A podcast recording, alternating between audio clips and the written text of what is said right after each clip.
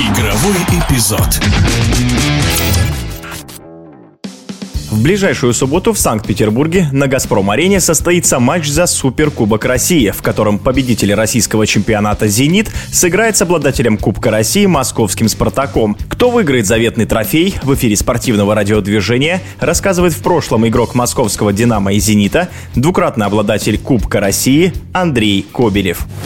Если говорить по прошлому сезону, то у «Зенита» было неоспоримое преимущество. Это заключалось и на поле, это заключалось и в подборе качественных футболистов, длинной скамейки и в игре. Было понятно, что «Зенит» станет чемпионом досрочно.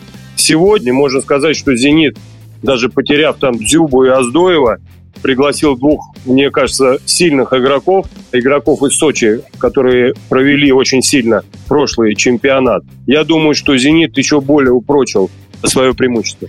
Что вы можете сказать про «Спартак», когда команду тренировал Ваноли?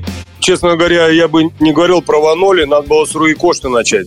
Так часто меняются, и, в общем-то, я просто по себе знаю, что тренеру необходимо минимум полгода спокойной работы и столь частая смена тренера негативным образом влияет на результат, потому что футболисты начинают подстраиваться к одним условиям, приходит другой, поэтому что ждать от «Спартака» неизвестно. Уход того же Жиго, конечно, ослабляет линию обороны. Плюс ушел Бакаев, который, к сожалению, не смог раскрыться в «Спартаке», но думаем, что он покажет себя в «Зените». А «Спартак» никого не приобрел, Здесь вот э, вопрос, сможет ли эта команда без усиления на сегодняшний день противостоять «Зениту». Будет ли иметь «Зенит» преимущество на своем поле? Конечно. То есть, если бы проводилось, э, ну, я не знаю, где-нибудь на нейтральном поле, то, конечно, болельщиков «Спартака» было бы больше.